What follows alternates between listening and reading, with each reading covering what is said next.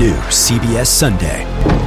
You collect rewards, right? This is how I make my living. When something is lost, Everyone's looking for something. he finds it. You strong swimmer? So so. So so. So so's okay. Justin Hartley stars. How you survive? You make quick, smart decisions, and you never let panic take the wheel. Sounds cool. It is cool, actually. Very cool. Tracker. New Sunday on CBS and streaming on Paramount Plus.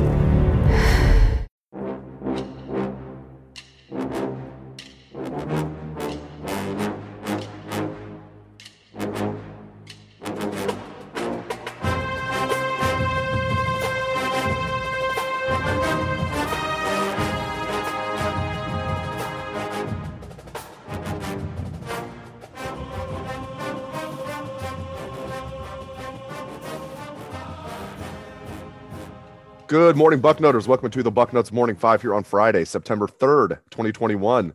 I am Dave Biddle flying solo on today's show after about four and a half hours of sleep, maybe. Hey, I'll take it after a win. Buckeyes beat Minnesota in the season opener last night, 45 31.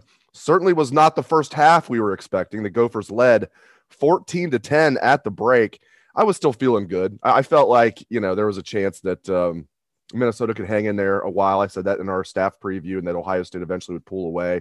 Uh, I did think they'd win by more than 14, though. I picked the Buckeyes to win 42 to 20. So certainly wasn't right on the money with that. But uh, generally speaking, I kind of thought Minnesota would hang in there a little bit and Ohio State would pull away late. But I thought Ohio State would be the one leading at halftime, certainly. So, you know, not a great first game, but I don't want people to think this was a bad win by any means. Minnesota's a good team, and we have to give them some credit. This is going to be the biggest offensive line Ohio State faces all year. You know, they were down a few key players. We'll get into all of that. Um, I think we have to give Minnesota some credit here. Ohio State was favored by 14. They won by 14. It wasn't like they were favored by 28. Minnesota's a good team, and I think they're going to prove that this year. So to me, was it a great win? No, um, but it wasn't a bad win. I, I, there is middle ground there. It's a solid win on the road, survive and advance. It wasn't like they won by a last second field goal. It was a solid win for Ohio State. CJ Stroud, up and down for sure, was erratic in the first half. That interception was bad. There's no getting around it. Uh, he threw behind him, and um, it was just on a crosser and threw behind Chris Olave, and it was or was it Garrett Wilson? I can't even remember now. And it was a bad pass. There's just no getting around it, and it went off his fingertips and uh, went right into the Minnesota guy's hands. And it was just.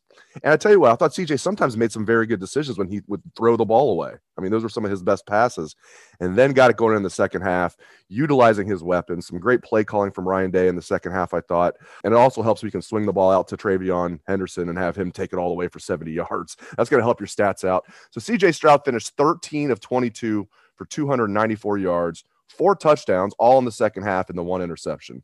So again, I mean, think back to some of the first starts for Ohio State quarterbacks over the years. Justin Fields not included. I mean, I, I mean, sometimes it's going to take you a while to get going. You know, we think back to JT Barrett's, you know, big year in 2014, his best year as a Buckeye.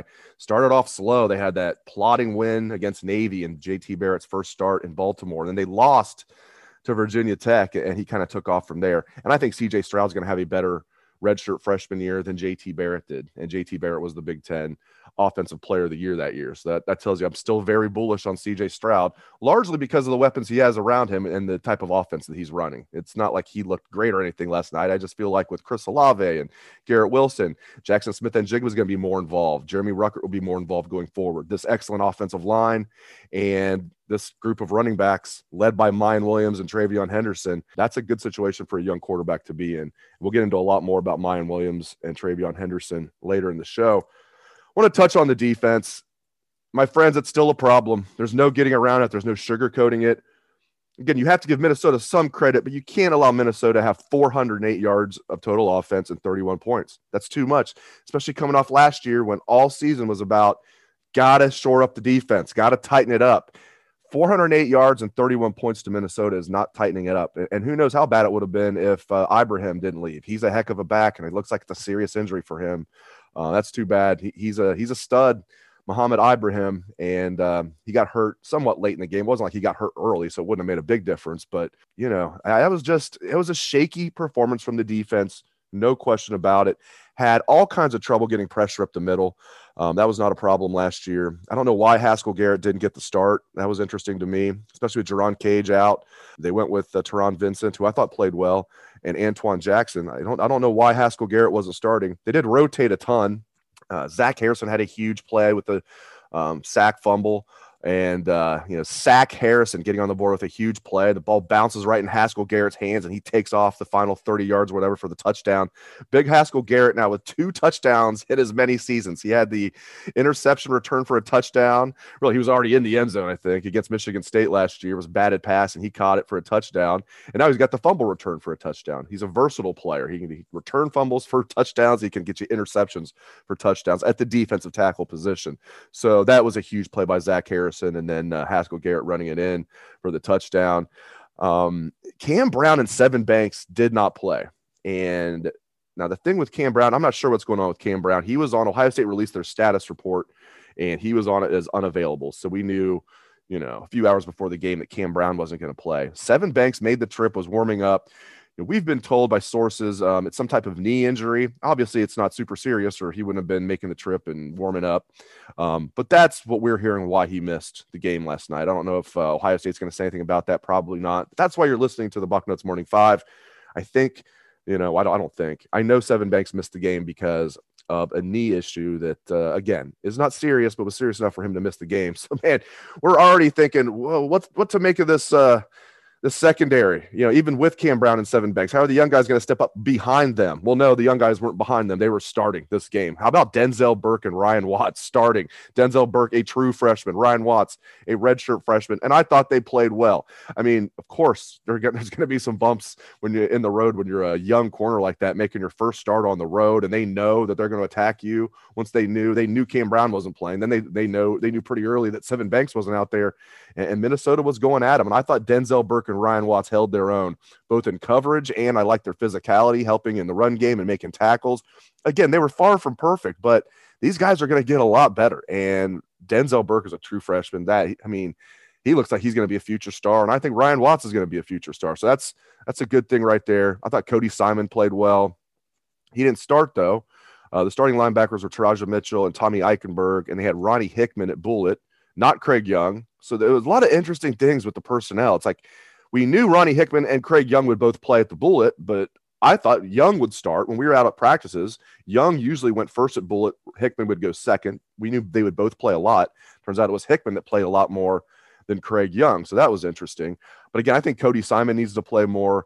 And we'll see what they're going to do here. I mean, they were rotating a lot of guys. You know, you know Bryson Shaw was in there a lot uh, at safety. Lejond Cavazos was in there a ton at corner. And um, hopefully they get um, both Cam Brown and Sevyn Banks back, especially Sevyn Banks. This, I mean, he was touted as being like a first round pick by a lot of people coming into the season, which I frankly thought, like, can we, you know, can we uh, hit the brakes a little bit on that? Uh, and I think one person even had might have been McShay, might have had him as like a top ten pick. It's like let's let's hope that's true, but can we pump the brakes a little bit on that? Um, so hopefully Sevyn Banks gets back. I do think he'll be a solid second round pick, at, you know, at the very least. So, um, and maybe he would be a first rounder. More reason why Buckeyes need him back, especially you know as young as they are. Hey, even though Denzel Burke and Ryan Watts played well, what if they get banged up? You know, it, it's just the depth in the secondary is a massive concern. You know, and the linebackers need to play better. And you know, the defensive line had its moments, but it, it can play better if they weren't blitzing, they were not getting pressure on the quarterback. And Ohio State, their calling card on defense is to be able to get pressure with just using their front four. They did that a ton two years ago. Helps when you have Chase Young, doesn't it? Maybe the best defensive end to ever come through here, which is saying a hell of a lot.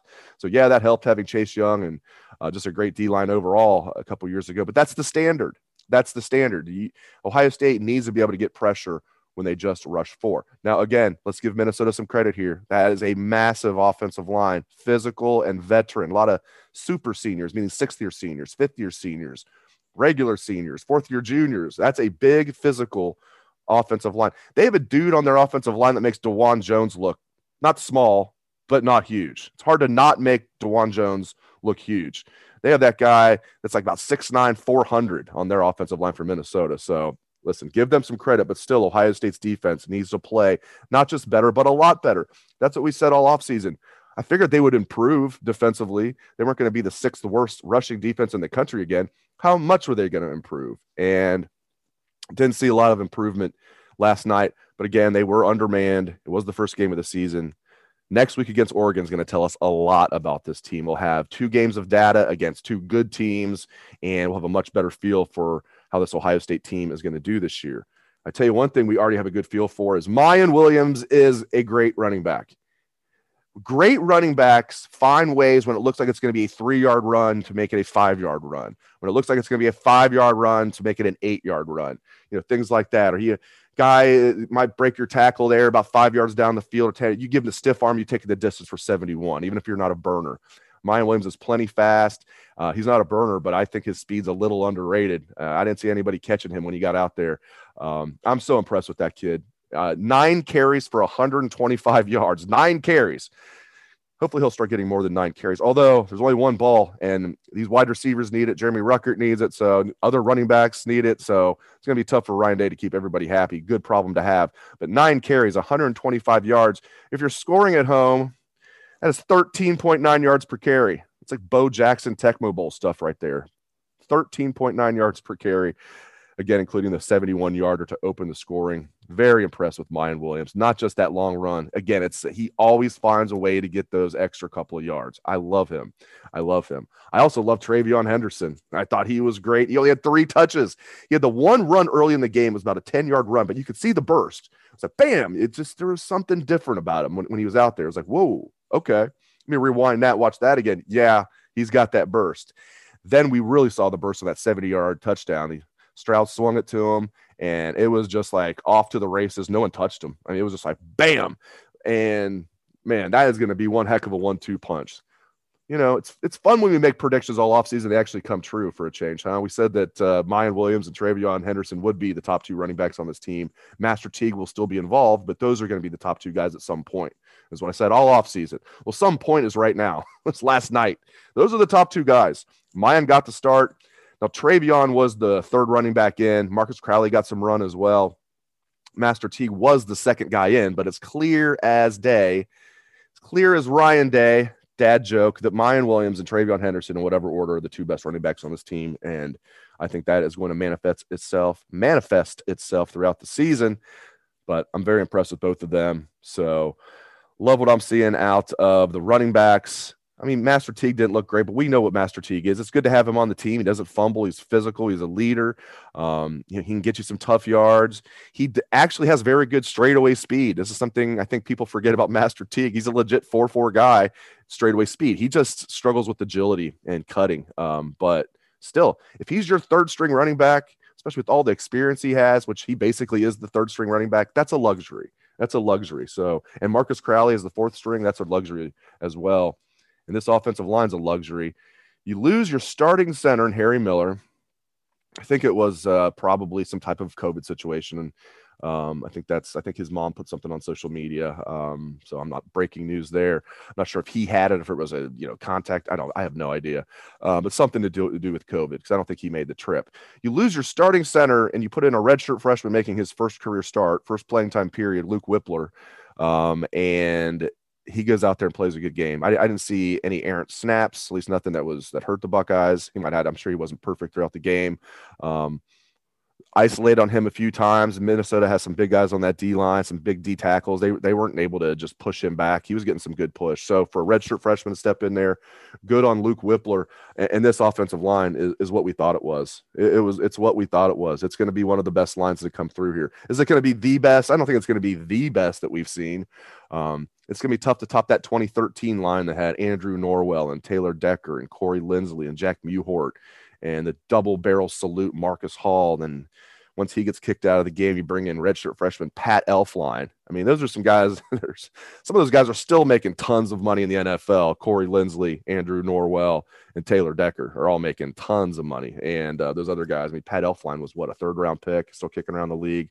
I don't think Marcus Hall made it in the league, but uh, you know, he was a, a, very good starter for the Buckeyes that year. And Jack Mewhort is out of football now because of injuries, but he was a second round pick. So he got that second round signing bonus. That's nothing to sneeze at. That's over a million dollars. So um, that 2013 line is going to be tough to stop uh, or tough to, to top. And uh, you know, I think back to 1994, Orlando Pace's freshman year. Korey Stringer was on that line. I mean, uh, that line overall wasn't like crazy one through five, but you put those two together on the line, two of the best ever, Orlando Pace and Korey Stringer, that automatically makes it a very good line. 1996 was a heck of an offensive line too, with, with Orlando Pace in his final year. So those are kind of the gold standards uh, that I can think of off the top of my head. 1984 was really good. Jim Lachey and those those guys, Lowdermilk.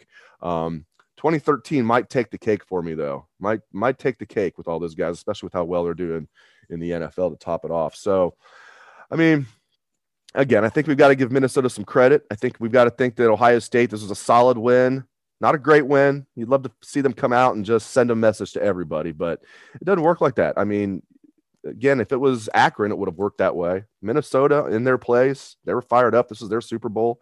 Again, I can't say it enough. They're a good team. They're a well coached team. Give PJ Fleck some credit.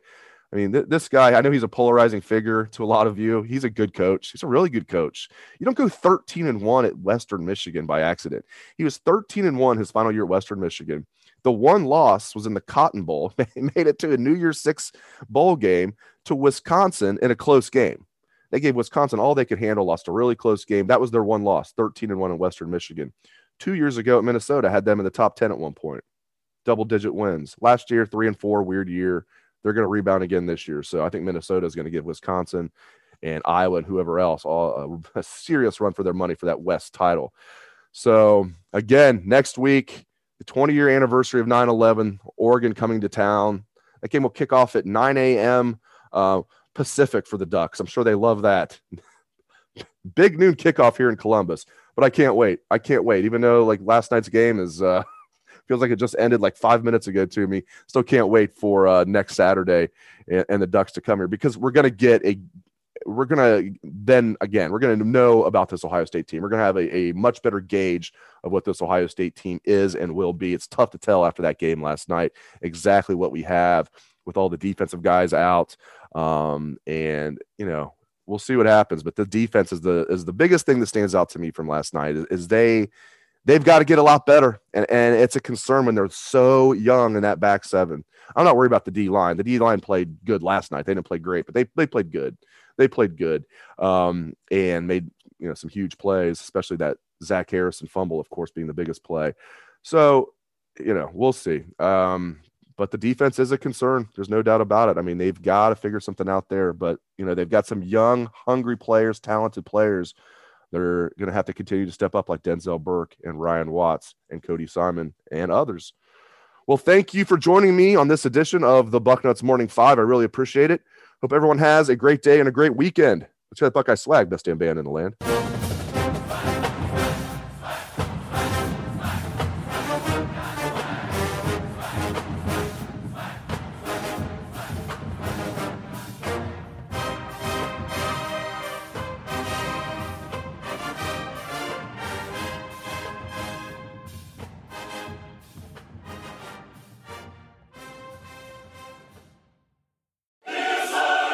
You can now relive the best moments of the UEFA Champions League 24 7. The UEFA Champions League channel is a new 24 hour streaming channel serving non stop goals, highlights, and full match replays from the world's most prestigious club competition. Reminisce on your favorite moments, legendary players, and brilliant goals with the UEFA Champions League channel streaming around the clock on Pluto TV and the CBS Sports app.